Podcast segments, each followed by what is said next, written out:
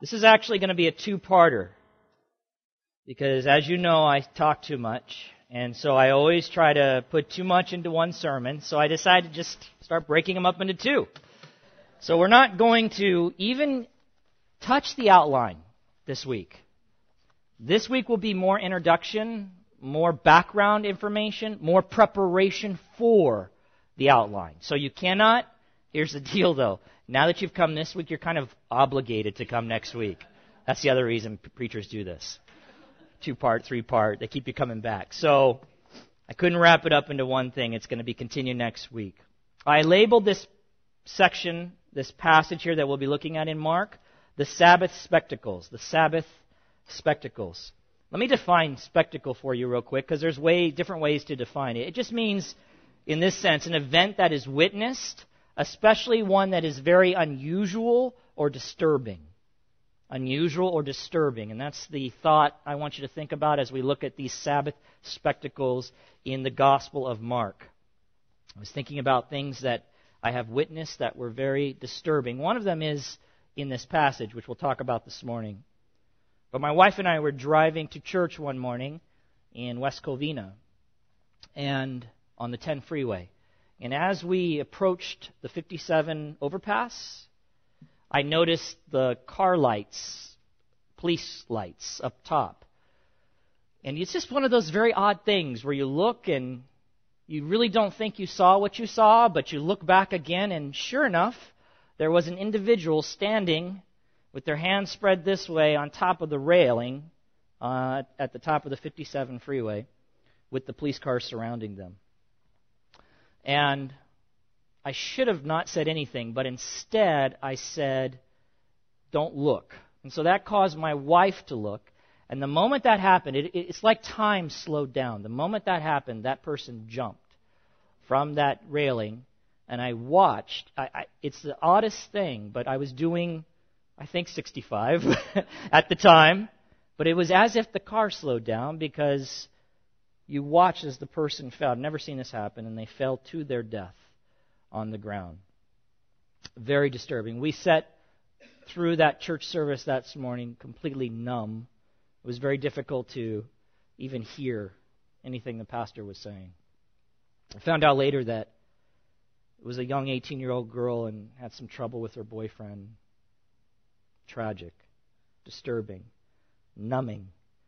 Well, the exchange that happens this morning, beloved, between the Pharisees and Jesus in the text before us today is also remarkable, alarming, and disturbing. It is disturbing if you truly have read it or if you're reading it for the first time. It is disturbing to witness how the Pharisees could respond to the words and deeds of Christ as they did. As shocking as it was for my wife and I to watch someone jump to their death, it is equally shocking to me that the religious leaders, the religious leaders of Jesus' day not only refused and rejected the Son of God, but went further by conspiring to kill him. So let me do a little bit of review to bring us back up to speed. We've been in Mark for several weeks. So let me talk a little bit about it. After Jesus' baptism and temptation in Mark chapter 1, both of those providing proof of his identity as the Christ and the Son of God, Jesus began his ministry and authoritatively called his first disciples to follow him. Maybe you'll remember they responded to his powerful call without hesitation without reservation.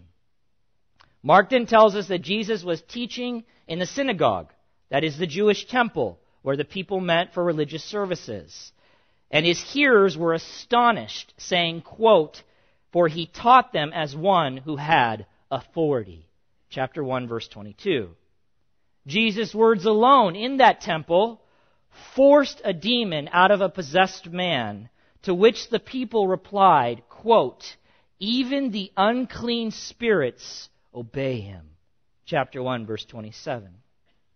Then we see Jesus supernaturally healing many who are sick with all kinds of diseases and casting out scores of demons, one after another, and the crowds grew larger and larger.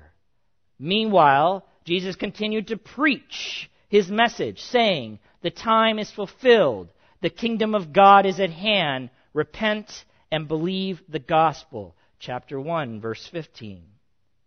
But when we begin chapter 2 of Mark, we entered into something different. It is a series of five stories. We've covered three of them.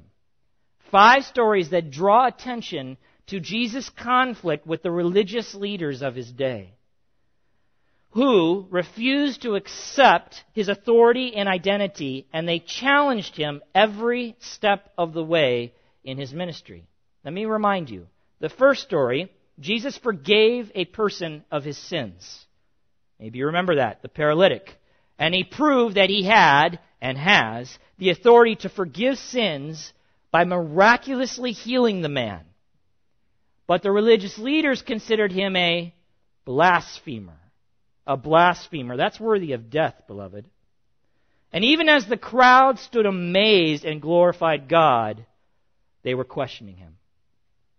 Second, Jesus was critically questioned about the lowlifes, quote, lowlifes, he was befriending, spending time with tax collectors and sinners. People that the religious leaders thought Jesus should not be spending time with, certainly not dining with, celebrating with. But Levi was rejoicing, him being a tax collector, in his new relationship with Christ. And Jesus made it clear that he came only for the spiritually sick, for sinners. Third, Jesus was challenged to explain why his disciples did not follow the traditional patterns of fasting. But Jesus insisted that his presence among the people was not a time for sorrow or sadness, but for celebration and joy. That's the third story. This brings us to the final two conflicts in the series of conflict stories. We'll look at them in Mark chapter 2, verse 1 through Mark chapter 3, verse 6. Both stories relate to the Sabbath. The Sabbath. These accumulating conflicts present to Mark's readers and us the religious leaders' rejection of Jesus' authority and ultimately what led up to their decision to destroy him. To destroy him. Now, before we read the text, before we read it, I just want to give you some background because I think what happens is we read the text, and if you don't have background information, you really miss it. You really don't understand how significant the story is, or what exactly is going on, or why the Pharisees are upset. So let me give you a little information about the Sabbath. About the Sabbath. There are two things that clearly defined a Jewish person. And I would say a religious Jewish person, even to this day, this would be true. It made them stand out from all the other nations or people. And those two things were circumcision and the Sabbath. Circumcision and the Sabbath. It was part of the nation's DNA. I was trying to think of a, a, a story or an illustration. For instance, like thinking of the United States of America. One of the things that sets us apart, theoretically, from everyone else is our freedom. Is our freedom. Some would say it's our guns. And uh, I, I would think that also is part of our freedom. But depending on what state you're in, for instance, if you were in Texas, what certainly sets Texas apart from the re- rest of the states in the Union is that everyone has a gun. And they display them happily. So you would, you would identify, if you're in Texas, they're gun bearers. And in a sense, in the U.S. also, because it, it is not so every other part of the, the world. They are not allowed to bear arms. So it identifies us. It, it signifies who we are in a sense. For the Jews, it was the Sabbath and it was circumcision. Both of these were given to Israel, the nation, by God. They were both established by God. They didn't make them up. Keeping the Sabbath is one of the Ten Commandments. Turn to your left, far, far back to the beginning of the Bible, page 61, if you're using one of those church Bibles, Exodus chapter 20. Genesis, Exodus, second book of the Old Testament, second book of the Torah, the law. This is where the Ten Commandments are, are found, one of the spots. Exodus 20, we'll look at verses 8 through 11. Let's see what the Word of God says to the nation of Israel. Chapter 20, verse 8. Remember the Sabbath day to keep it holy. Six days you shall labor and do all your work. But the seventh day is a Sabbath to the Lord your God. On it you shall not do any work, you or your son, or your daughter, your male servant, or your female servant, or your livestock. That's like their cattle, their sheep, their horses, cows. Or the sojourner who is within your gates. That would be a, a visitor or a stranger that was visiting the nation. For in six days, verse 11, the Lord made heaven and earth, the sea, and all that is in them, and rested on the seventh day. Therefore the Lord blessed the Sabbath day and made it holy. The command is simple. It's a day of rest for all, including animals. It's a day where no work takes place. Pretty simple, right? Now, in our culture, we're accustomed to a weekend, right? Five days of work, theoretically, and then two days of rest. It's really Saturday's a work day to get everything done that you couldn't accomplish during the week. So really, we also have one day of rest. But for us, there, we have this idea: five work days, two days of rest. Unless you're working four tens, then it's four work days, three days of rest. But in ancient culture, this is where you have to get your minds around it and get out of the 2010 generation that we're in. In ancient culture, the idea that you would rest one day was foreign. It was very odd. They had no idea about weekends or 40 day work weeks. They worked every day. That was the norm. In fact, Jews were accused by some of just being lazy. Just being lazy. Because on one day out of the week, they would do no work. But the day was very significant for them. It was not a day for them to be lazy. For the pattern of resting one day reminded them of their Creator God who made the world in six days. That's what the text says, and rested on the seventh. It was a day of rest and worship. And according to the Old Testament, if you look at Exodus 31, you don't need to do it right now, verses 12 through 18, and Deuteronomy chapter 5, verses 12 through 15, the Sabbath was given to the nation of Israel as a sign to remind them that the God of creation had set them apart as a nation by rescuing them and giving them his holy law.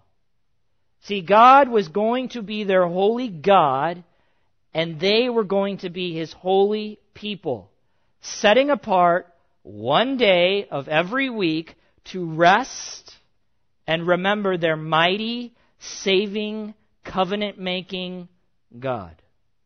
It was very important to the nation and their identity. Failure to keep the Sabbath or work instead of rest was punishable by death. Exodus chapter 31, 15. It's no small matter. You work on the Sabbath as a Jewish person, you defy the holy day, you are to die. Keep the Sabbath or die. Over the years, after the law was given, in an attempt to keep from disobeying the fourth commandment, rest and work were defined and redefined until you ended up with a day, that is the Sabbath, that turned into a heavy and heartless burden instead of a glorious and joy filled blessing. Hundreds of man made regulations were invented to define what it was, or what work was, and was not permissible on the Sabbath. They had added 39 classes of work. 39 classes that were a violation of the Sabbath. Let me give you just a few of them so you can get the feeling of what Jesus was experiencing and exposed to when he came to earth. Tying or loosening knots was one category of work. You were allowed to use one hand, but if you used two, it was considered work and that was forbidden.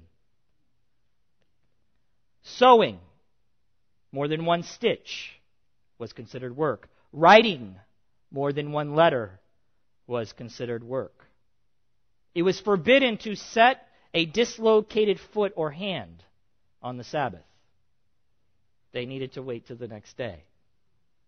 Only if something was life endangering were you permitted, according to the rabbis, to do something about it. There's a real danger, beloved, when we elevate our rules to the same level as God's instructions. Just think about that. And that's what they had done. Three categories plowing, hunting, and butchering. These were also within these 39 categories, categories of work, which would be expected. That is work. But you might find this one very odd. Under hunting. If a man was bitten by a flea on the Sabbath, he had to allow the flea to keep on biting. If he tried to stop the flea from biting or killed it, he was guilty of hunting on the Sabbath. yeah. Mark chapter 2. Now that we have some background, let's read this text before us. Page 838 if you're using one of those church Bibles.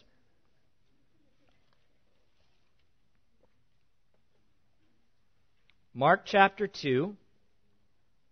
We'll be looking at verses 23 through chapter 3, verse 6. Two stories of the final five conflict stories we'll be looking at. Two stories that relate to the Sabbath. Next week, like I said, this week is all preparation. Next week we will focus on focus in on three disturbing characteristics of Jesus' opponents that we as Jesus followers must not imitate. But this week I just want to set us up for that. So make sure you come back next week. By the way, I'll mention real quickly because I have a minute. We now record the sermons. Well, we have been recording them, but they're available online.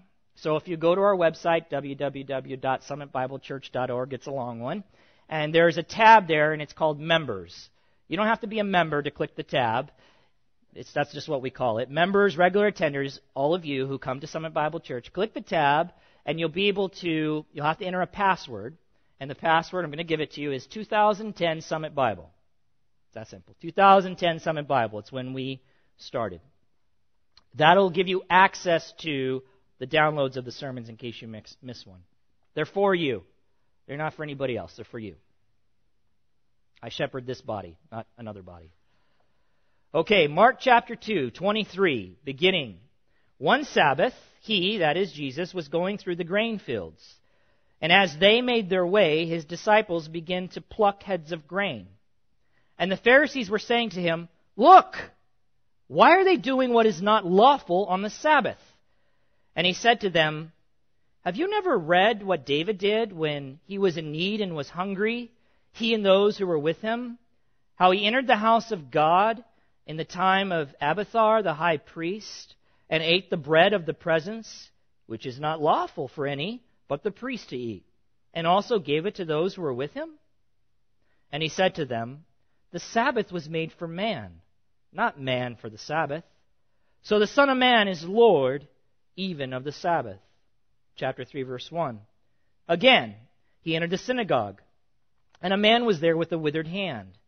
And they watched Jesus to see whether he would heal him on the Sabbath, so that they might accuse him.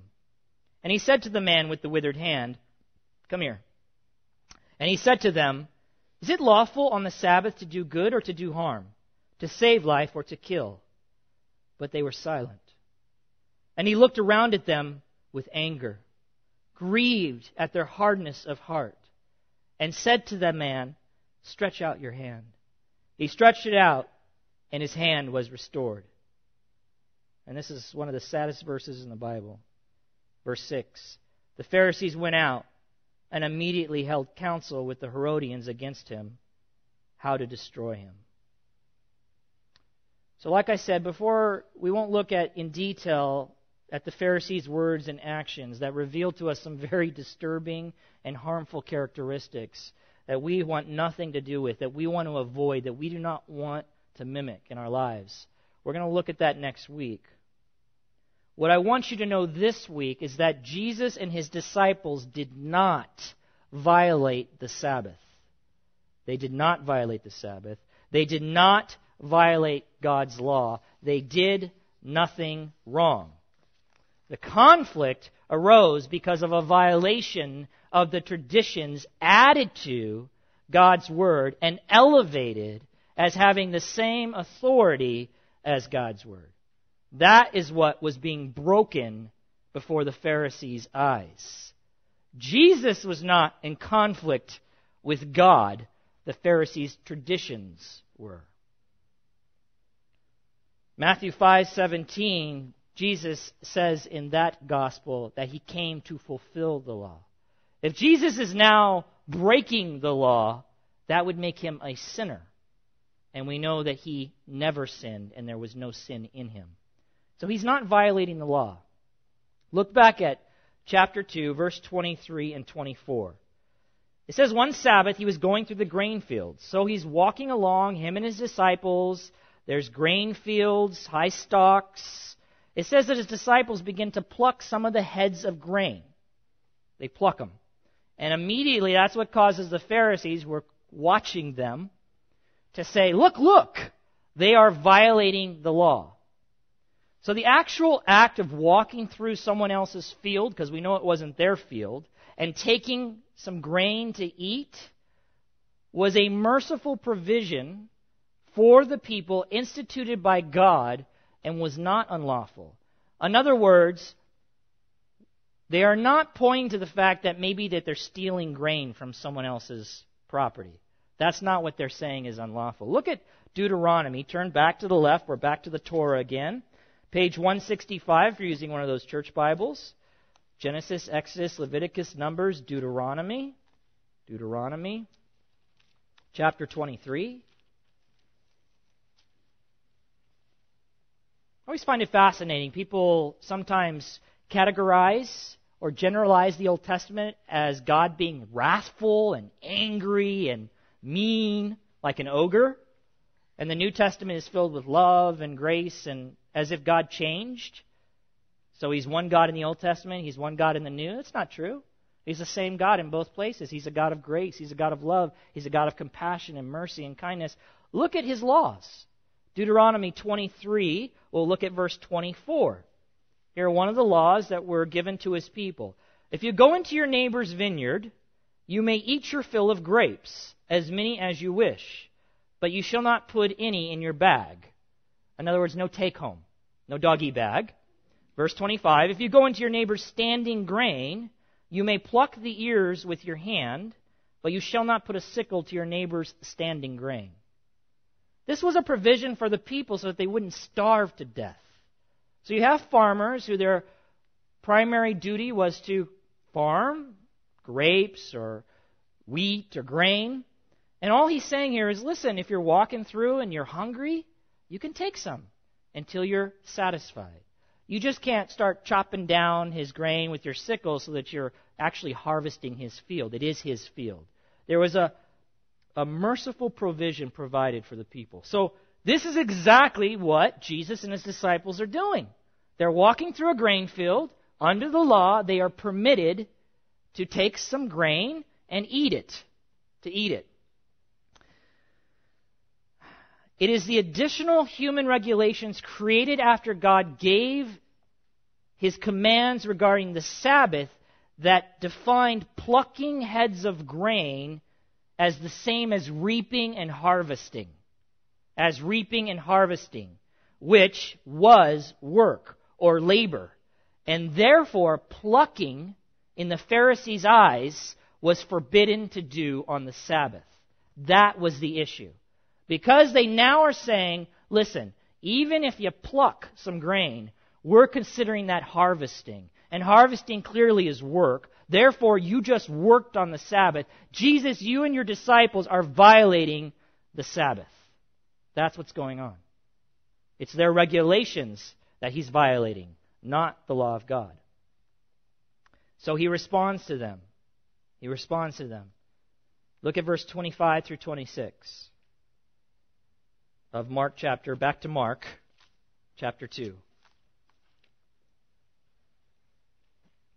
He says to them, Quote, Have you never read what David did when he was in need and was hungry, he and those who were with him? How he entered the house of God in the name of Abiathar the high priest and ate the bread of the presence, which is not lawful for any but the priest to eat, and also gave it to those who were with him.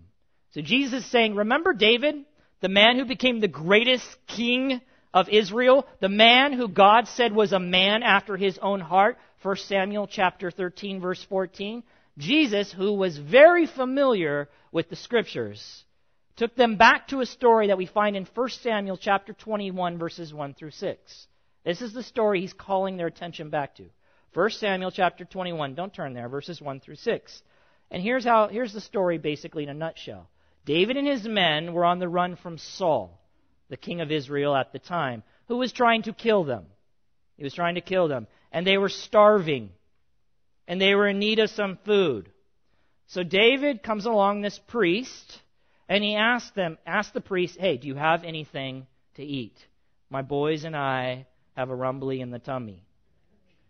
But all that the priest had at the time was bread that was used in the tabernacle. The tabernacle was a portable temple. It was the place where the priest entered in, sacrifices were made, offerings were made. It was the place where God was worshiped, where the nation of Israel worshiped God. And they had this bread, and we're not going to go into a long explanation about this bread, but it's the bread of presence. It was only to be eaten by the priest according to the ceremonial law, Leviticus chapter 24. Only the priest was to eat this bread. It was sacred bread, it was set apart. And yet, David and his men took this bread, ate it, and there's no record in the scriptures of them being condemned by God. In fact, to the contrary, we read a little bit later that the priest prayed for God's approval and consequently gave the sacred bread to David. You'll find that in 1 Samuel chapter 22 verse 10.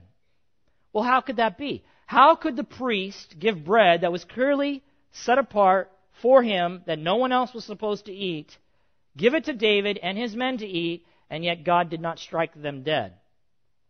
And here's the principle human need overruled or superseded the ceremonial regulation. I'll repeat that. Human need overruled or superseded the ceremonial regulation.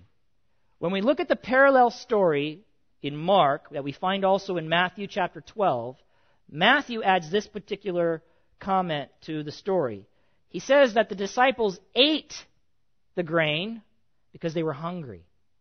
They weren't just walking through the field going, la la la, we'll pluck some grain. This is, they were hungry. They were doing it out of need. They had a need. They were within their rights, according to Deuteronomy, to pluck from the field, a stranger's field, and to satisfy their need. They, Jesus' disciples, like I said, were hungry. They needed nourishment, just as David and his men were in need of nourishment. Jesus was drawing upon this story as an analogy of himself and his disciples. Same exact scenario, both of them doing something that was, quote, deemed unlawful. Unlawful. So listen to what some of the commentators say to try to help you understand this. I'll quote one. David's uncondemned act was a reminder to the Pharisees that their rigid demands concerning the traditional observance of the Sabbath were inconsistent in the case of David. In other words, you condemn me and my disciples. Are you also willing to condemn David for what he did? Here's another one. The fact that God does not condemn David for his action indicates that the narrowness with which the scribes interpreted the law was not in accordance with the overall meaning of Scripture. One more. If David had a right to ignore a divinely ordained ceremonial provision when necessity demanded this, then would not Jesus, God's anointed, the Christ, the Son of God, have a similar right, under similar conditions of need, to set aside a totally unwarranted, man made Sabbath regulation? That's what he's saying. Jesus was not suggesting here that it's okay to violate the laws of God. And he did not violate the laws of God.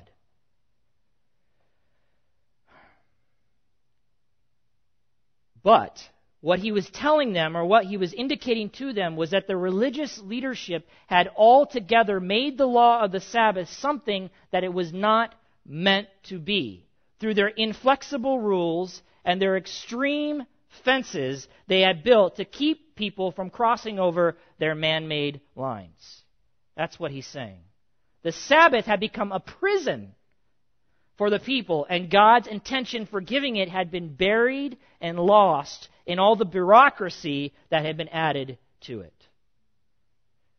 Look at verse chapter 2, chapter 2, verse 27. He said to them, so he, he brings this argument from Scripture. He's trying to help them see the error of their ways. Now he makes another argument. The Sabbath was made for man, not man for the Sabbath. He's saying, in a sense, that the Sabbath was made to be a benefit for man. To be a benefit for man. That they might rest from the strain of work and worship their Creator fully and without distraction. Therefore, he's saying, as you apply the Sabbath law, it must not become a burden or hurt those it was intended to bless. You have interpreted it Jesus is saying, as if God made man so that they might be slaves to the Sabbath. But it is the exact opposite. He gave the Sabbath to man because of his care for them. Because of his care for them. Verse 28. And then he adds this of chapter 2. So the Son of Man is Lord even of the Sabbath.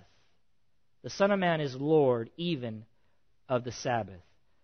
Jesus regularly referred to himself as the Son of Man. You'll see that again in verse 10, where he forgave and miraculously healed the paralytic. He refers to himself there as the Son of Man. He does it here again.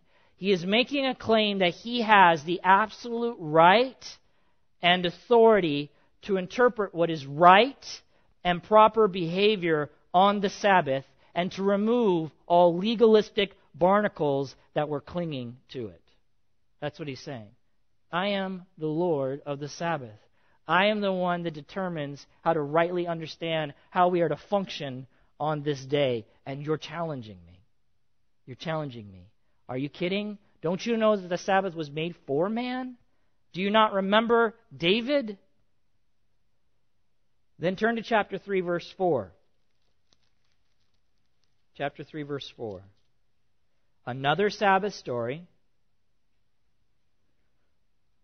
It says, And he said to them, Is it lawful on the Sabbath to do good or to harm, to save life or to kill?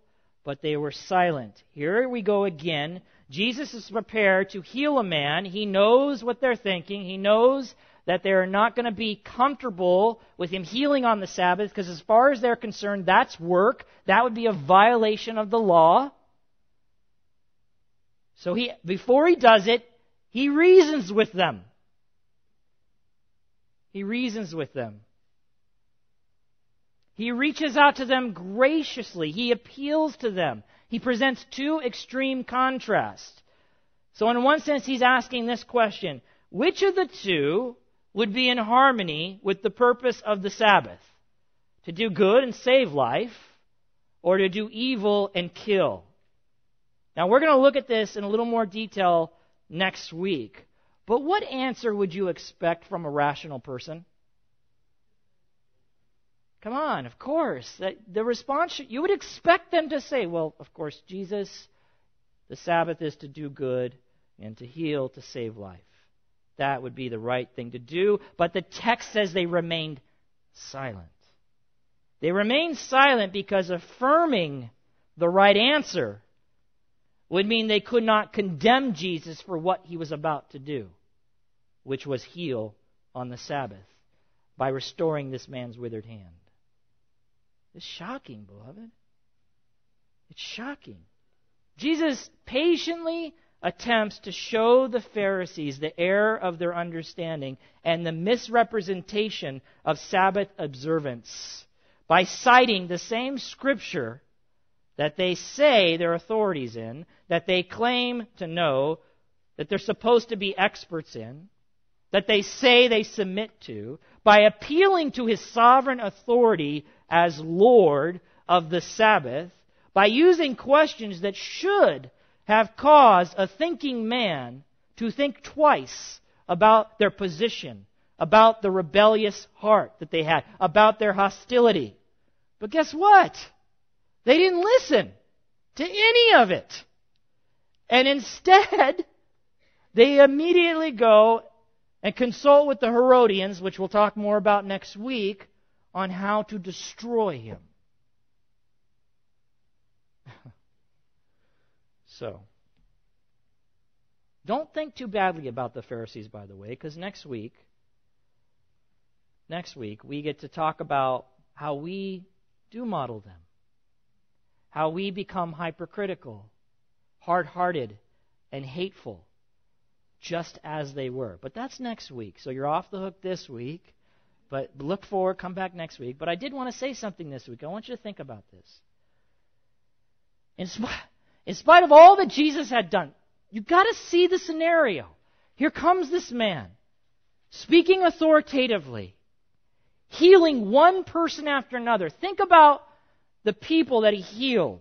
They were suffering, they were in misery for years. And this man comes on the scene and in a minute, in a moment, in an instant, heals them, restores them fully.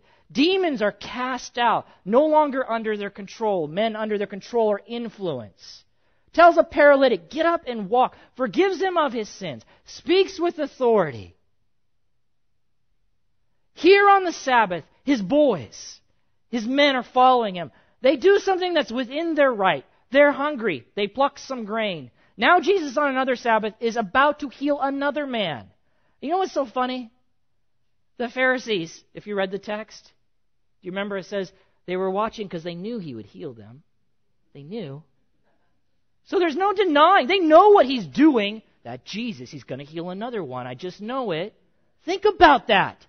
He heals this withered man's hand, and they say after they've seen all that, their response is not, wow. Jesus, I, we need to rethink what we've been doing. You truly do demonstrate yourself to be the almighty powerful one, the Lord of the Sabbath, the Lord of the entire universe, the Lord of health and sickness, and you are Lord. We need to bow down before you and ask you to tell us how to interpret the law. No. They conspire with the Herodians on how they're going to destroy him, how they're going to murder this man. For what? So, in spite of all that, right? In spite of all that since our time Christ has done, because this was before he even went to the cross. We now live on this side of the cross. So we saw all of Jesus' ministry. And the climax of that ministry, when he goes to a cross and willingly is nailed to it and suffers under the wrath of his Father for the sin of his people. Dying being buried and resurrecting again and calling us to believe and to follow him. We live on this side of the cross, right? But you know what? Nothing has really changed. Nothing has really changed. People's rejection is still real and disturbing. It's disturbing. It's just more civilized and difficult to detect. I was, I'll illustrate this for you. I was watching television, and Susan Boyle, do you guys know who Susan Boyle is? She's that lady from Europe or whatever, England. I'm going to mess it all up, but she won on, what's the show she won on? Yeah, American Idol. So she won, she became a big hit, Susan Boyle, and she's like this wonderful success story. This is not about Susan Boyle. I just want to let you know I saw Susan Boyle. She has an incredible voice, and she was singing Oh Holy Night. And I think it was maybe in Times Square or something in New York. I'm not sure of the place. But they, they drew back. And I don't know if you know the song. You probably have heard it if you've lived here for a while. But Oh Holy Night is just a beautiful Christmas song.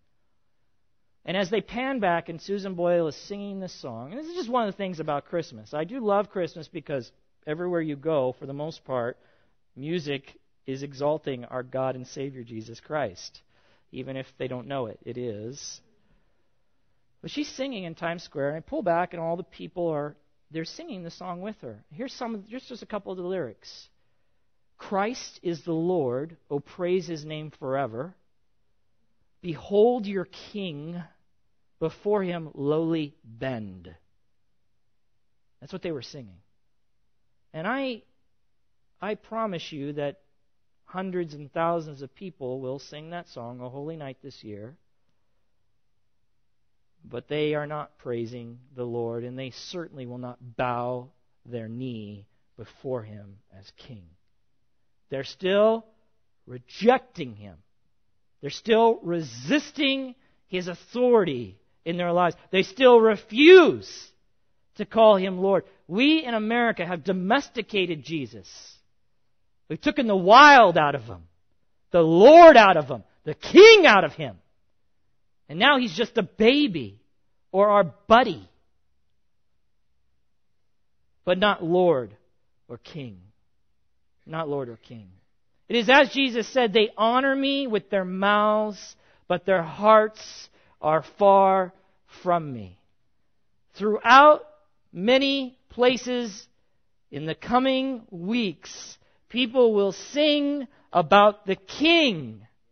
Yet, our nation is the biggest distributor of pornography and its biggest buyer. We consume more drugs in this world than any other nation. Because oh, we're so well off. We've got the money to buy them. Abortion is a regular practice in our cities. And materialism rules in our hearts.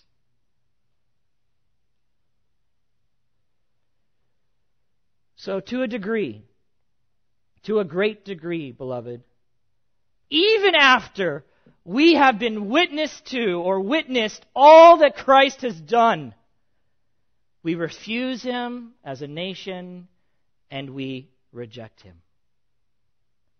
And I venture to say, if he was here, we would kill him. So this morning, during our, our time of reflection,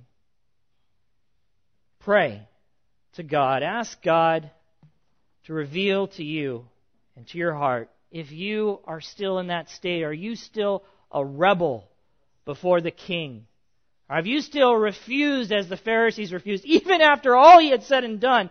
Are you refusing to recognize him rightly as Lord, as King, as Master in all of his glory, willing to submit and come under his authority?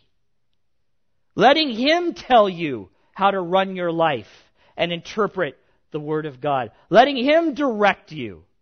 Letting Him sit on the throne of your heart. Pray to God.